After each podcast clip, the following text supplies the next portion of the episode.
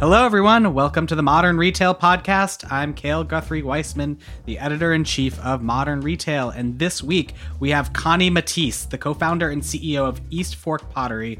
And I'm excited to get into just ceramics. I love ceramics, but also just how the business has changed over the last year. There have been a lot of big changes recently that we're going to go into, but um, Connie, thank you so much for joining me. Absolutely. It's so nice to be here, Cale. It's always a pleasure to talk to you. Yes. And uh, so when we first chatted, it was a year ago, and it was like pretty much the pandemic hadn't just begun, but like the ramifications of the pandemic had just begun, I would say. And so I'm excited to hear about everything post June because I'm pretty sure that's when we talked last. But for those who who don't know, why don't you just give sort of the rundown of East Fork, how it all began, uh, where it's been going, all that jazz.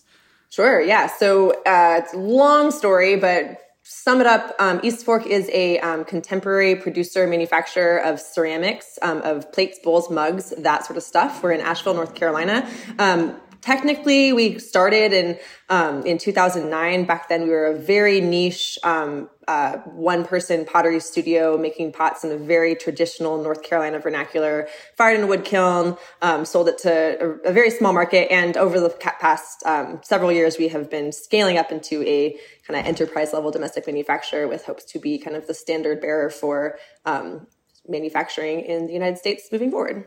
When we talked last, you were beginning to do sort of working on pre-orders was sort of like how you were sort of uh, funding things. And i wanted to hear just more about how you've been dealing with recently all of the sort of supply chain hiccups also closing places opening sort of how has that been going for the last year? Because i think that you have a really interesting model and it seems like you're very iterative with it.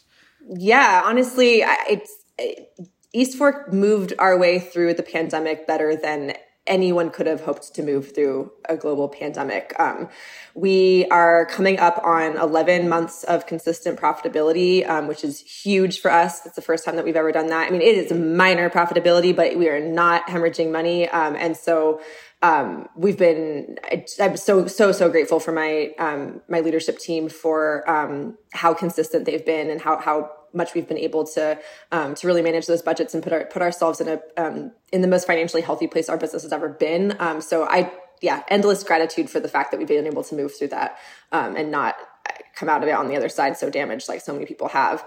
Um, we were able to retain all of our staff. We've um, continued to hire through the pandemic. nobody got furloughed. it's yeah, I think for for our company culture, it, has been just it was a hard, you know, hard year, obviously, but I think that um, the company, um, everyone here has felt really taken care of and really uh, appreciated and, and that has generated this like sense of like we did this thing together we are in this together um, we're going to be better for it. Um, and so yeah we started selling on a pre-order um, model when we shut down the company we shut down the factory um, in the spring um, back when everyone was on full-blown quarantine.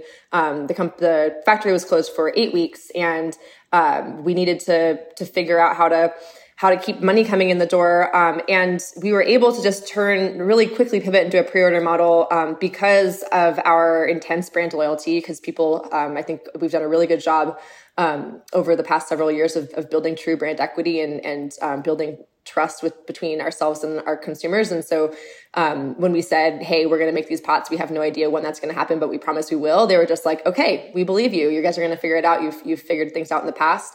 Um, and that was really able to um, to let us continue to to have consistent cash flow um, after after pandemic and um, and it was also kind of a, a, nice opportunity for us to see how that model could fit into our our original um, model of just having stock on hand and so now we're moving into um, a more hybrid situation where some some objects are pre-order, some are not. We have to figure out what that looks like from like a tech perspective. We're not there yet. I'm so freaking understaffed. It's so painful, but um, we can. We're we're moving. Put pots are getting put on the shelves, and like that lead time is getting shorter and shorter and shorter. Um, and now we kind of like we're forced into having to think creatively about how to incorporate pre-order and stock on hand models in the same space, and it's been working. So, what would is the average lead time right now?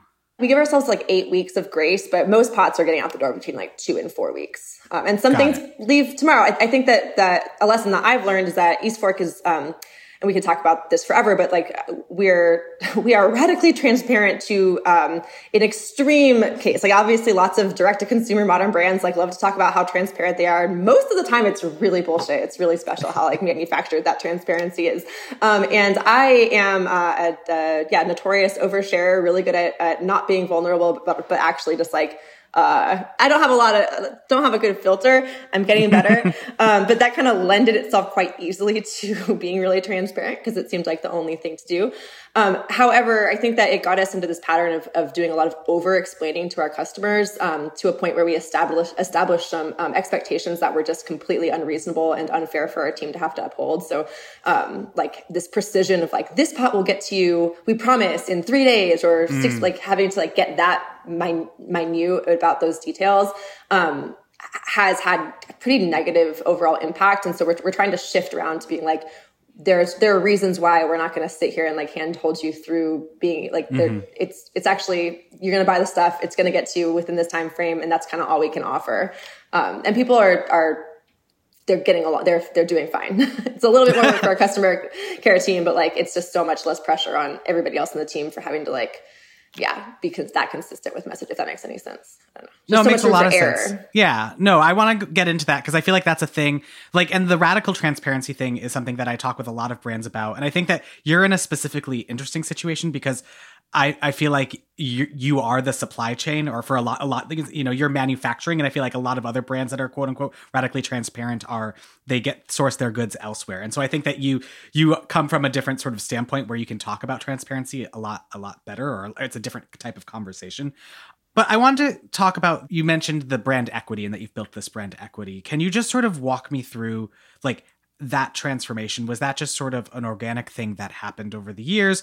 How did you you know was it a product of you over explaining things because you wanted to have this deep connection with your consumer? What what was the exact connection that you had and was it intentional or just something that happened and worked I, th- I think um, you know, East Fork launched without any sort of brand strategy. We just started. Um, Alex was making pots. Um, I was helping, you know, kind of share about what he was doing. It was all very organic. We didn't have like a, a. I mean, we eventually wrote a business plan, of course, but we didn't like come together to fill a hole in the market. You know, we didn't have to like get a, a team of, of, strategists together to say like, you know, what's our what's our vibe and what words do we use and um, you know what do we talk about, what do we not talk about, like because again i am a person with no filter. I just i talked about whatever i wanted to and like we we were early adopters of instagram and like using it actually in the app and just like kind of saying whatever came whatever insta came to our heads that moment. And i i, I while i i shouldn't say that i don't have a filter. That's actually really not true. I just um I have I have to say all I have all sorts of things that I say in my brain that I don't say out loud. But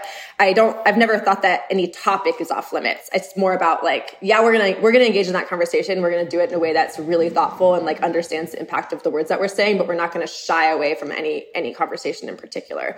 Um, and so it just I've always just followed Alex around with an iPhone and just documented what he does. And like the the brand has been able to be I think, really fully human in a way that a lot of brands can't be because it has been me and my full humanness showing up to work every single day um, without a boss telling me, here's your brand guide. So um, I did, it was a lot of just like, uh, just, just showing up and I don't know, to be myself detached from an expectation or for an outcome um, and because I am a uh, you know recovering people pleaser who thinks that I can like be all things for all people at all times, like I I think I did a lot of like sacrificing my own mental health and sacrifice like not understanding my own like person workplace boundaries. So like I was just very available to people for many many years, and like if people came into the DMs and they wanted to have a conversation, I would like show up fully for that conversation, even if it had nothing to do with pottery we're trying to like get that out of our customer care approach now because it's really it can be really toxic when people who are just like trying to do their job have to deal with like people's emotions that are not related to pottery. Um, so we're, we're, putting some healthier boundaries but I, I, think it did establish this like um, just this this understanding when our that our when our customers came to our website when they came to our social media they uh, could very quickly pick up that there was a, a real um, human person who was learning as she went and making a lot of mistakes and trying to show up and own them when she did and like having a sense of humor and not being afraid to engage in conversations. And people really responded to that. Um, and so we're, we're trying to figure out how to keep doing that in a way that um, that still like kind of protects uh, ourselves a little bit. Um, yeah. That makes sense that makes a lot of sense. And I mean, so we should back up. I can't remember if you said this, but like until recently you were CMO. That was your title? That was my hilarious title, yeah. and so did, did you think CMO does? I mean, but like talk about what how did were what, did you view your job as like marketing or were you just sort of like I'm doing all th- I, I know that I'm going to be doing all the public facing kind of things in terms of like figuring out messaging and things like that. How did you sort of professionalize that, or did you at all?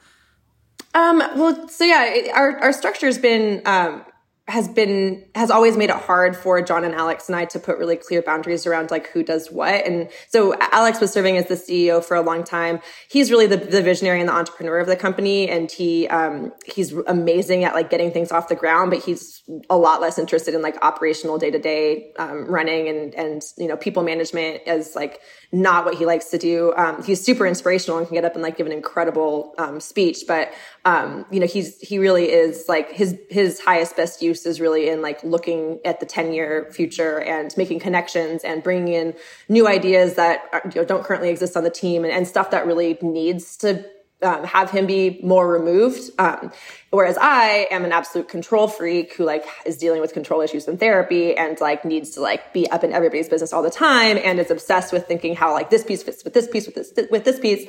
And so I was, you know, the the the brand storytelling, like the content creation, that stuff came really easily and naturally to me and was really fun. Um, I didn't have to like think too hard about it, but the part that that I kept getting really excited about and kept like having interest in was um, was being able to be kind of like the temperature checker of the the organization as a whole to make sure that, especially when we started really thinking about our company values and how they actually manifested internally, um, I got kind of obsessed with um, wanting to um, be the kind of conductor of um, uh, making sure that all of the departments were working together really cohesively and actually actually manifesting those values in day to day practice. Um, so yeah, I I, I started. I, I, don't know the performance marketing, like all that stuff. Like it doesn't really interest me. Like it's like I, right now, our marketing department is literally nobody. Like we have a copywriter who's amazing, and we have um, our brand manager who's leaving, and that's our whole marketing department.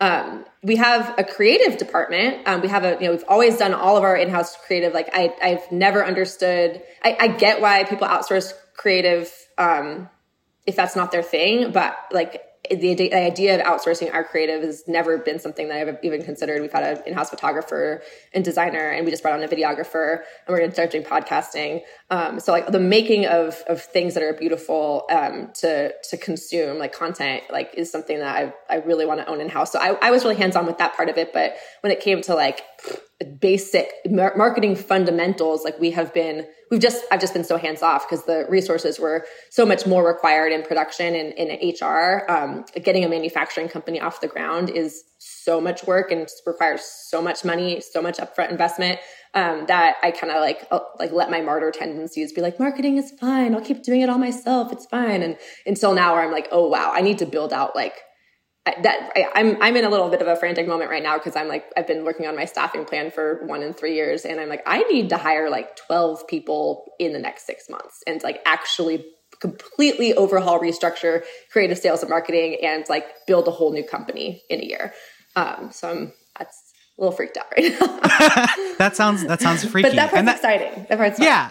Well, that's sort of that's what I wanted to get into because it sounds like just all of these different elements is sort of the interesting evolution of becoming going from like a boutique to an enterprise company. And i'd love to hear so like how like it seems like now you are making this into a formal structure. You're figuring this out. You're you're you're systematizing all these things. But you have for a few years been been scaling up and being a more enterprise brand with national recognition. So talk to me through that realization because I feel like it's, you know, when when you have that one-to-one connection where you're DMing and talking about your, you know, having that kind of connection with the customer, that works when I'm when I go home and I talk with the the entrepreneurs in my in my local shop, but it doesn't really work on a national level. So when did you realize that you need to change Cale, things? We're still doing that. We're still doing it. It's so bad. Like we still do it. I still I haven't made the change yet. Like I took the I took over the CEO role and like now like I ha- yeah, I mean our company's valued at, I don't want like, we have it, it's so bad. Like nobody should do this in the way that we've done it, but also I can't imagine having done it in a different way. Like I I have an unhealthy relationship to, to, my work that desperately needs changing six months ago, and I I Alex has been you know urging me for years to get ahead of it and to start thinking um, about how to replace myself. And I have I was so resentful to him for so long, like like you don't even have what are you even talking about? Like I I, I was so stuck in that idea of like I need to be doing everything or else. Um, that I really put myself into a position where now all of a sudden I'm looking around me like, oh, oh damn like what we're doing right now is not going to work anymore like we just we have a need to now that we are making more pottery like because we've always been operating in this in this um paradigm of, of, of being able to sell more than we make but we've also spent two years doing nothing but increasing our ability to make pottery and so now and i've been completely hands off like i have i have not been thinking about how to scale the marketing department in a way that could match that. So I feel like I'm having to play a lot of catch up right now. Um, so yes, like we we did get kind of like we did a really good job of of um, getting some traction and like some national traction. And like people see us as like as this big giant fancy company, but like I don't even like we have someone right now who's helping me um, move um, from Mailchimp to Klaviyo. A, a sorry, MailChimp. I haven't told them I'm breaking up with them yet. And like, she's like, how have you guys been managing this list with no automations, no optimized transactional emails, like no data tracking? Like, we have, I don't know how we're here. Like, I know we're here. I do know why we're here, but we're, we're not in the place we are because of any good things that we've done as far as like best practices with marketing. Like we have done this the hardest way possible. Um, and we've done that by, um, being really invested in our company values. Like I think that that is like there was a moment in time where you know when when we first started talking about our company values externally, or I was like, this is we're going to get called out for value signaling, or like we're saying more than we're actually able to offer right now, and that there was like this this like incongruity that I recognize. Like I couldn't, I'd go to sleep at night and be like, we're saying all of this stuff. Like those are all ideas that I believe in, but like it actually isn't actually happening yet in real life.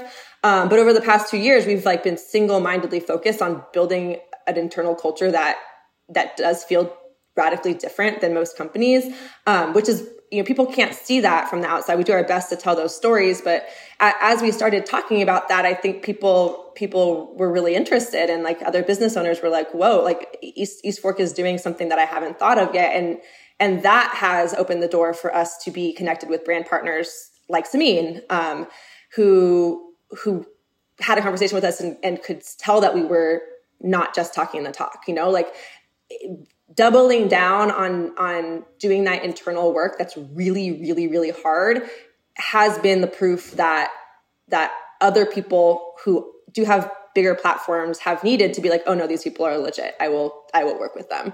Um, so we've had people be really good to us, and like people who may, might have been out of reach, um, or like who would have cost a lot of money, would be like, I want to, I want to be involved in this thing that you're doing because I believe that what you're doing is is interesting and good.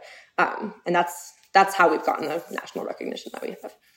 We're going to take a quick break, and we'll be right back. So, for those who don't know, Samina Samin Nosrat, who's the um, author of Salt, Fat, Acid, Heat, and also just like one of the best food writers around. Um, I'm a huge fan of her work. Um, She's amazing. I want to get into the collaboration you did with her, but I also want to ask just the company values thing is a, something that a lot of different companies try and work on, and they do. And, you know, this was very intentional for the last few years. So, what what were the exact changes and sort of how did you discuss it and how did you figure out what it was that would be sort of internal that you would know is real that so that you and then what you would put on your Instagram. I feel like it's like a tightrope of figuring out what is signaling, what isn't, what is real, what isn't. And so how did mm-hmm, you mm-hmm. approach that and how does it manifest? Oh my gosh, Cale, that's like it is that's a four and a half hour long conversation and like a lot of tears, but it's um. So I think how it manifested. So a couple years ago, right when we moved into this new factory spot, I, I realized that you know we had been um, a really um, homogenous demographic. Our, our team was you know we live in Asheville, North Carolina. It is like a really segregated place. Um, just completely ravished by early redlining in the 30s like no wealth in any in any black or brown population in north carolina in western north carolina um, a, hard plate like it's it's got it's got a lot of problems um, and there people are working on it but like it it's kind of touted as this like liberal hotbed in the mountains and also it is um, it's really easy for performative activism to happen here and for people like like good white liberal people to like pat themselves on the back um, so it's what Asheville's approach to equity is not working um, and i think that um, that we kind of gave ourselves like maybe a little bit too much credit at the in the early days of like doing things that now are like well that's basic like everybody needs to do that.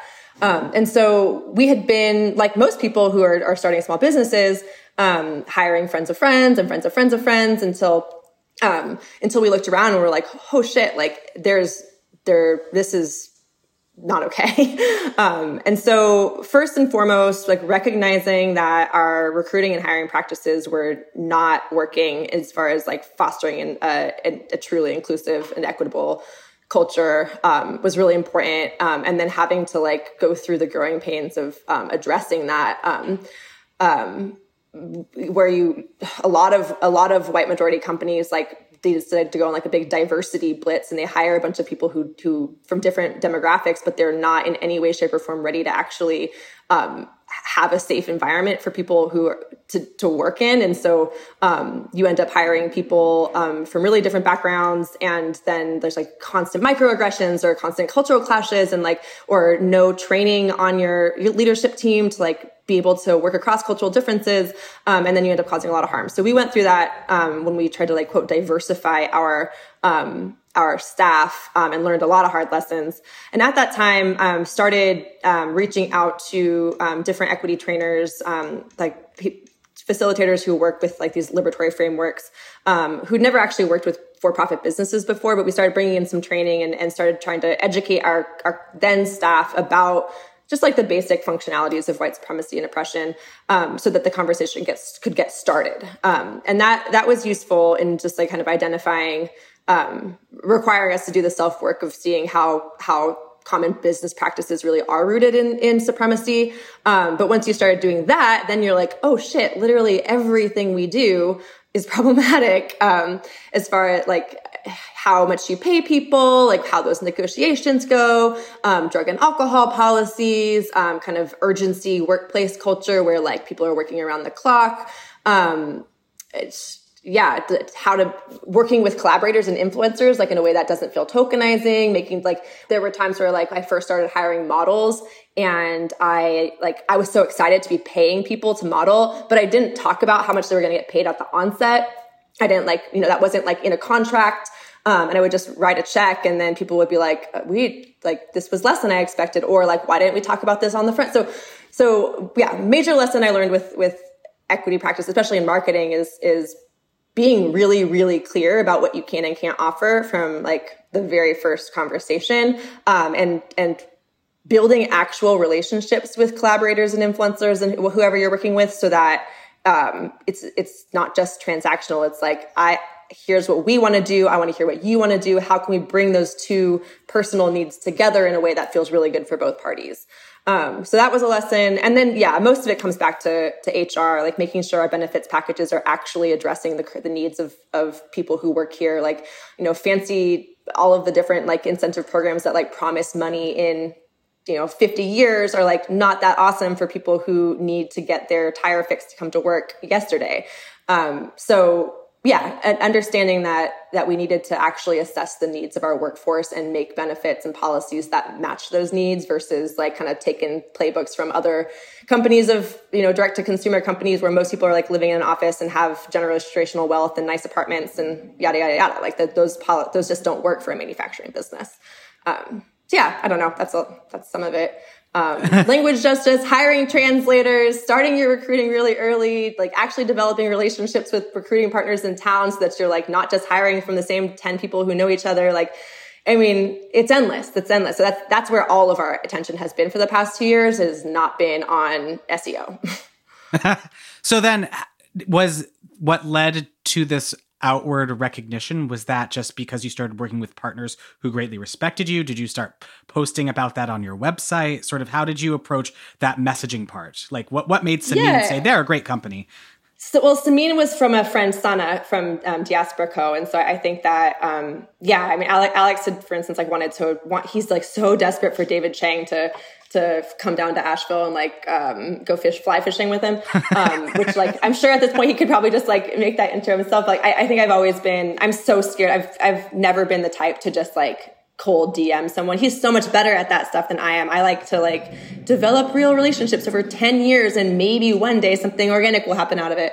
Um, and you know, that, that makes things really slow, but I also think it, it makes those relationships feel better and, and, you know, more real. And, um, so I, I think, yeah, I, I approach that by, um, by taking my time with getting to know people so that I feel like I have a good understanding of what, what might be interesting for people as far as collaboration rather than just like, sending an email being like, let's collaborate with no actual ideas for um, for how that could come together in a in a way that's beautiful and feels good.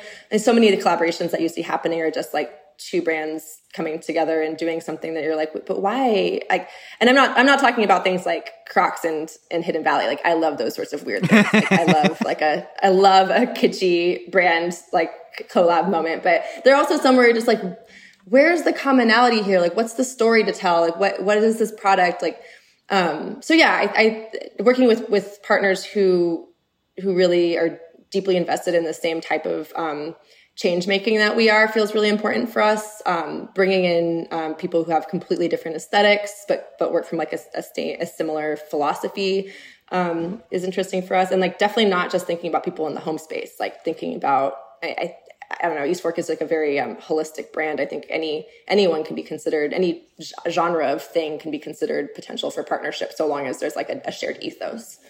Uh, just going more into that, in terms of like as you're expanding, as you're ramping up production, are are expansions mostly with collaborations like going into something that you haven't before you're you might collaborate with another company or another person who is in something different like the bath or you know the outdoors or something like that for example mm-hmm. or are you or like i because i think of you mostly as dining wear um but correct me mm-hmm. if i'm wrong how how are you how are you sort of going about that and how are you is that going to be are you going to bring a lot more of that in house as you continue ramping up production a lot more um, like new kinds of products like things that like might products, be yes. outside of out of your like yeah yeah yeah comfort zone right now so i think that like the first when we first opened our brick and mortar stores i was like oh fun store like we get i can get half off of things i'm just going to start filling it with stuff that i think is cool and it was kind of like a variety shop. It was all over the place. Like we, we were buying like a little bit of this and a little bit of that. Um, it was hard to do any like cohesive storytelling around it because the assortment was so random.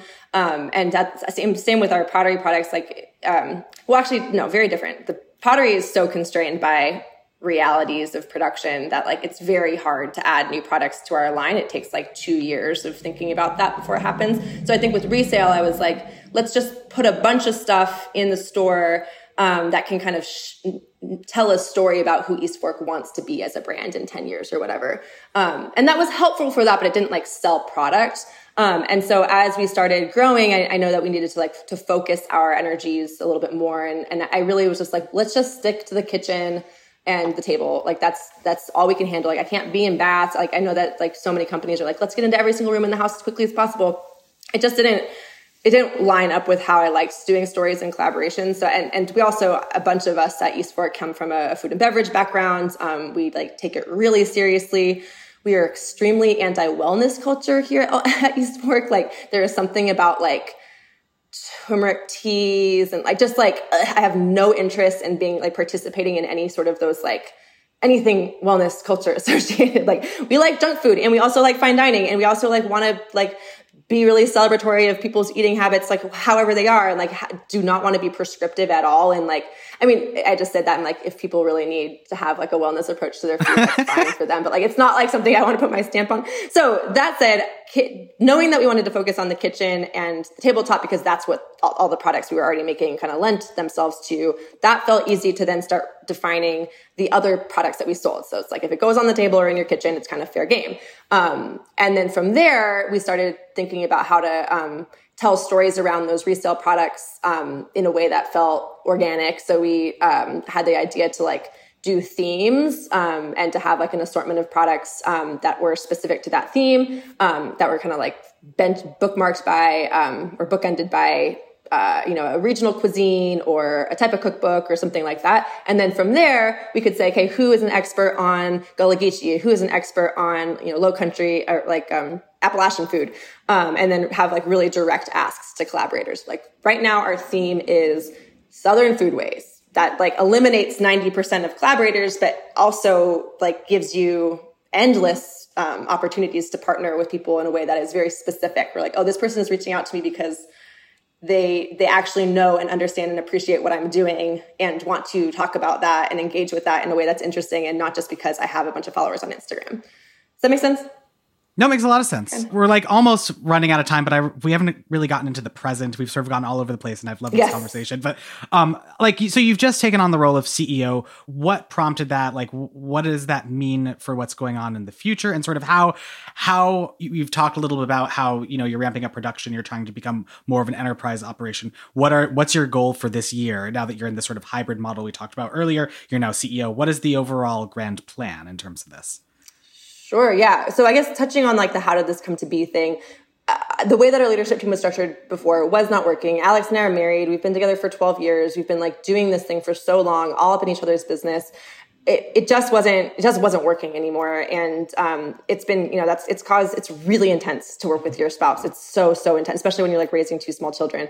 Um, and so john actually our cfo started recognizing like hey something's not working. We need to shift. Like i don't think that like us just doing the things that we're doing and trying to improve current systems is the thing. Like i think we need to completely reimagine what this could look like um, and so he brought up the idea of me moving into this position. And Alex kind of right away was just like, okay, yeah, I think that makes sense. Um, and so that as we started to think about again, like Alex is kind of the, the main driver of the growth of the company as far as like stay putting the goal in front of us and saying, let's get here next. Um, we wanted to rearrange it so that he could really be focused on that um, and that I could be um, kind of like a more integrated, um, like where our external voice and our internal voice were the same. Where like our messages that, that we're trying to tell the external world were also the same messages we were telling our employees. Um, and and so we did this like long process, like five month process of talking to business coaches and astrologers and enneagram consultants and um, i mean we talked to everybody like and and we'd meet for four hours twice a week. And like, I, so I, I made this kind of roadmap um, where we were like, first we're going to do tell each other all of the skills about each other that we admire. And then we're going to tell each other all of the things about our ways we show up in work that are really harmful. And then we're going to talk about like, you know, we, all of the different types of personality tests to start identifying like where we might best be suited. And through that process, we decided that made sense for me to be CEO, for Zoe to be chief operational officer, John to stay as CFO, but he's, he is like very excited to step away. He has no interest in being, he's fine with being the, the CFO at a $20 million company. He's not okay with being a CFO at a $50 million company. He knows that. So he's going to you know, hire, hire a finance team, start stepping away, be, serve on a board capacity in a few years. It just started becoming clear, like what we needed to do. And also it became clear that, um, we needed to, to, to double down on our efforts as like on our own self growth and like personal growth as lead team leaders um, if we wanted to like we just couldn't stay in our old bad habits essentially. Like we needed to like seriously level up. Um, so that's what we're doing right now. It's coming with a lot of growing pains but it's been feeling really really good. And I, this position makes so much more sense for me than the cmo position does. Um, I, I feel like um, a lot less need to like micromanage things. I could just a lot, I just feel like a lot more grounded in this position. Um, and so all of that is in service of, um, of a lot of growth. Like it's, this is not, you know, we're kind of expecting to stay at this pace for a while now. And, um, I don't, we haven't like decided what the, what our upper limit is, but like we, we can see East Fork being a hundred million dollar company. We can see, we can see having like a expanded campus where people come and there's you know there's a learning center um, there is a restaurant there's community spaces um, that, that's kind of what we do best is bring people together, have parties, like make sure, like make people feel warm and fuzzy, um, and also like really challenge their belief system all at one time. Um, so that's exciting for me. Um, and then I think the most important thing that, that we're thinking about, we're not there yet because we're still learning it all ourselves and we will continue to, but, um, I, I, I, see us as being able to, to really be mentors and leaders in, in the business space, um, and to, um, to kind of be bellwethers and actively, um, grappling with um, how to do capitalism better until a new a better system gets invented um, and and prove that you can be have a sustainable financially sound business while not exploiting people um, and I think that as as the leader of the company, my excitement comes from being really transparent about what that process looks like and and calling out attention to when we make mistakes, when we do the wrong thing, um, so that other people don't have to. Like like kind of putting ourselves on the cross a little bit and just being like, yeah, we did this thing. Don't do it again. Like you don't need to now that I have this. Like I've I've told you this lesson. Um, and I think if more people were able to show up in that way and say, we did this thing and now I have to take accountability for the harm it caused and I'm going to do something different, then people would be causing less harm in the first place. Um, so that honestly is like the driving force for me um, with growth is like getting really creative with how you approach this thing um, so that over time you can you can really look back and prove like yes you can have a you can be a good business and whatever be attractive to investors and also generate actual traceable impact on the health and wellness of the community that you're operating in. Wow. That's a lot. I have one like final just because I'm a business journalist question. Yeah, so I like, yeah, yeah, you know, uh, and now, this, you mentioned the investor part. So, you know, what, what kind of growth are you seeing month over month? And also like, what is like, how are you dealing with investors? Like how much do you want to get investment so that you, you still have control, but you are able to grow? Cause I imagine that's a tightrope you're dealing with. Yeah, so we're not scared of investors. We're we're scared of VC. We're scared of like the investment, like the that. Uh, so growth, like we were operating at three x growth um, two years ago, and like we were kind of planning on three x growth year over year um, for the next few years. Um, during the pandemic, um, we took a real sobering look at at um, how three x growth actually impacts the people who work for you. Um, and we're like, nah, no, we can't do that. Um, and so we made some pretty serious changes to our, our three year plan. And um, so it's more like 2x right now, uh, which is still a lot of growth um, when you don't have a bunch of VC money. Um, you're doing it manually. Um, so, and when you're making your own product. so yeah, two, we're kind of doubling year over year and um, that feels attainable. Um, like where we can keep people healthy and happy. We were just noticing, like when we were on that slog at, more, at looking at more like 3x, people were people were not happy. We were not happy. Um, so that was really important. Um, and our, our, we do have investors currently. Um, they've they're all super value add. Um, they give us full creative rein. They invested in us because they trusted our vision and they trusted us as humans and did not invest because they thought that they were going to get a fast return out of this business. Like nobody is going to invest in us if they like want to make a quick buck. Um, and we've been really lucky to to have. Um, we're, we're talking to. We're hope, hopefully closing some funding, our biggest round of funding um, ever um, in a couple weeks um, scary. Um, but they, the folks that can't, can't talk about it yet, but they've been awesome. And, and, um, what I love is like when I ask about, you know, why do you want to invest in our business and, and what do you, what do you see the value in? Um, they point out all of the kind of more nuanced, um, parts of the business that I care so deeply about. Um, so that feels good to for that to be really seen by people who want to give you money um, yeah, I don't know. We've done a good job of really laying clear, like, this is what we can promise, not never over promising investors. And um, they've kind of returned, um, returned that by um, trusting us and um, being there when we needed help. But um, yeah, Alex is, Alex does all the, the money raising stuff. Um, he's good at it. All right. Well, Connie, this has been such a great conversation. Um, I, I really appreciate you joining me. I, I really had a great time chatting with you. Thanks, Cale. You always ask the best questions, so I appreciate Aww. it. And thank you for listening to this episode of the Modern Retail Podcast, a show by Digiday. If you haven't already, please do subscribe and send this podcast over to a friend who you know would enjoy it. See you next week.